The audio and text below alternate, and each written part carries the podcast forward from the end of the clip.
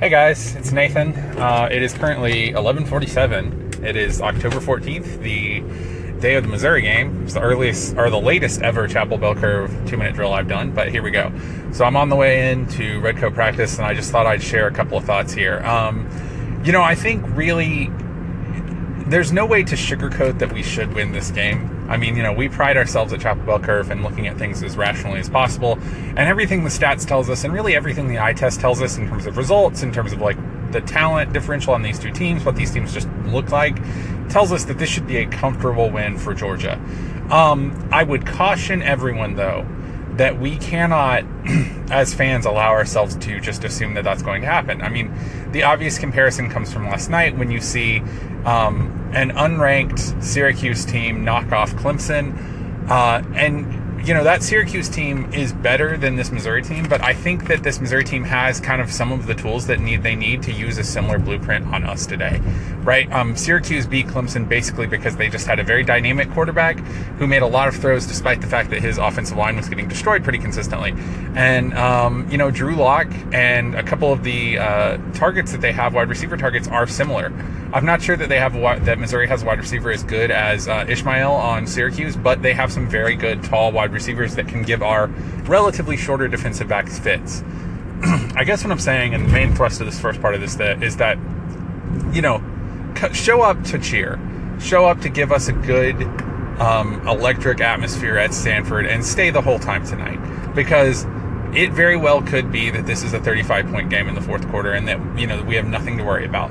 Uh, and it very well could be that it's not. But plan as though it will not be comfortable come ready to give everything you have and uh, because you know we have an appreciable home field advantage which is something that clemson did not have last night um, second outside of the comparisons for this game what i'm really looking for um, I actually kind of want Drew Lock to test our secondary because I think it's something that'll give us a lot of good data in terms of like where our secondary is.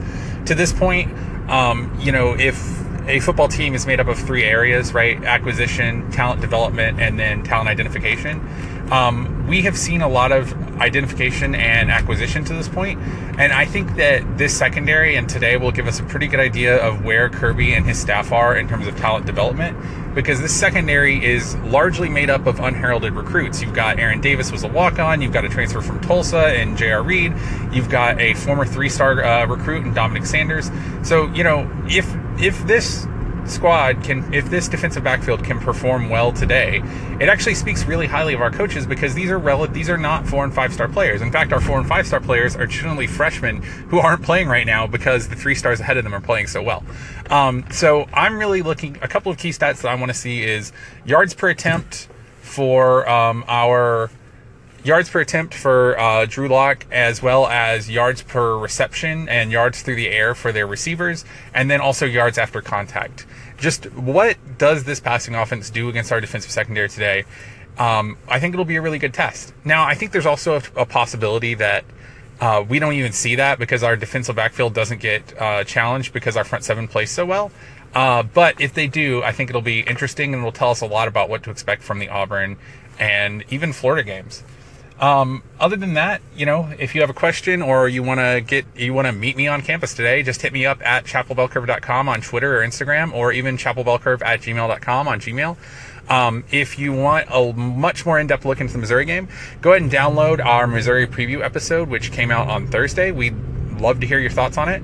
And until then, hopefully I'll see you today in the Classic City. Go Dogs!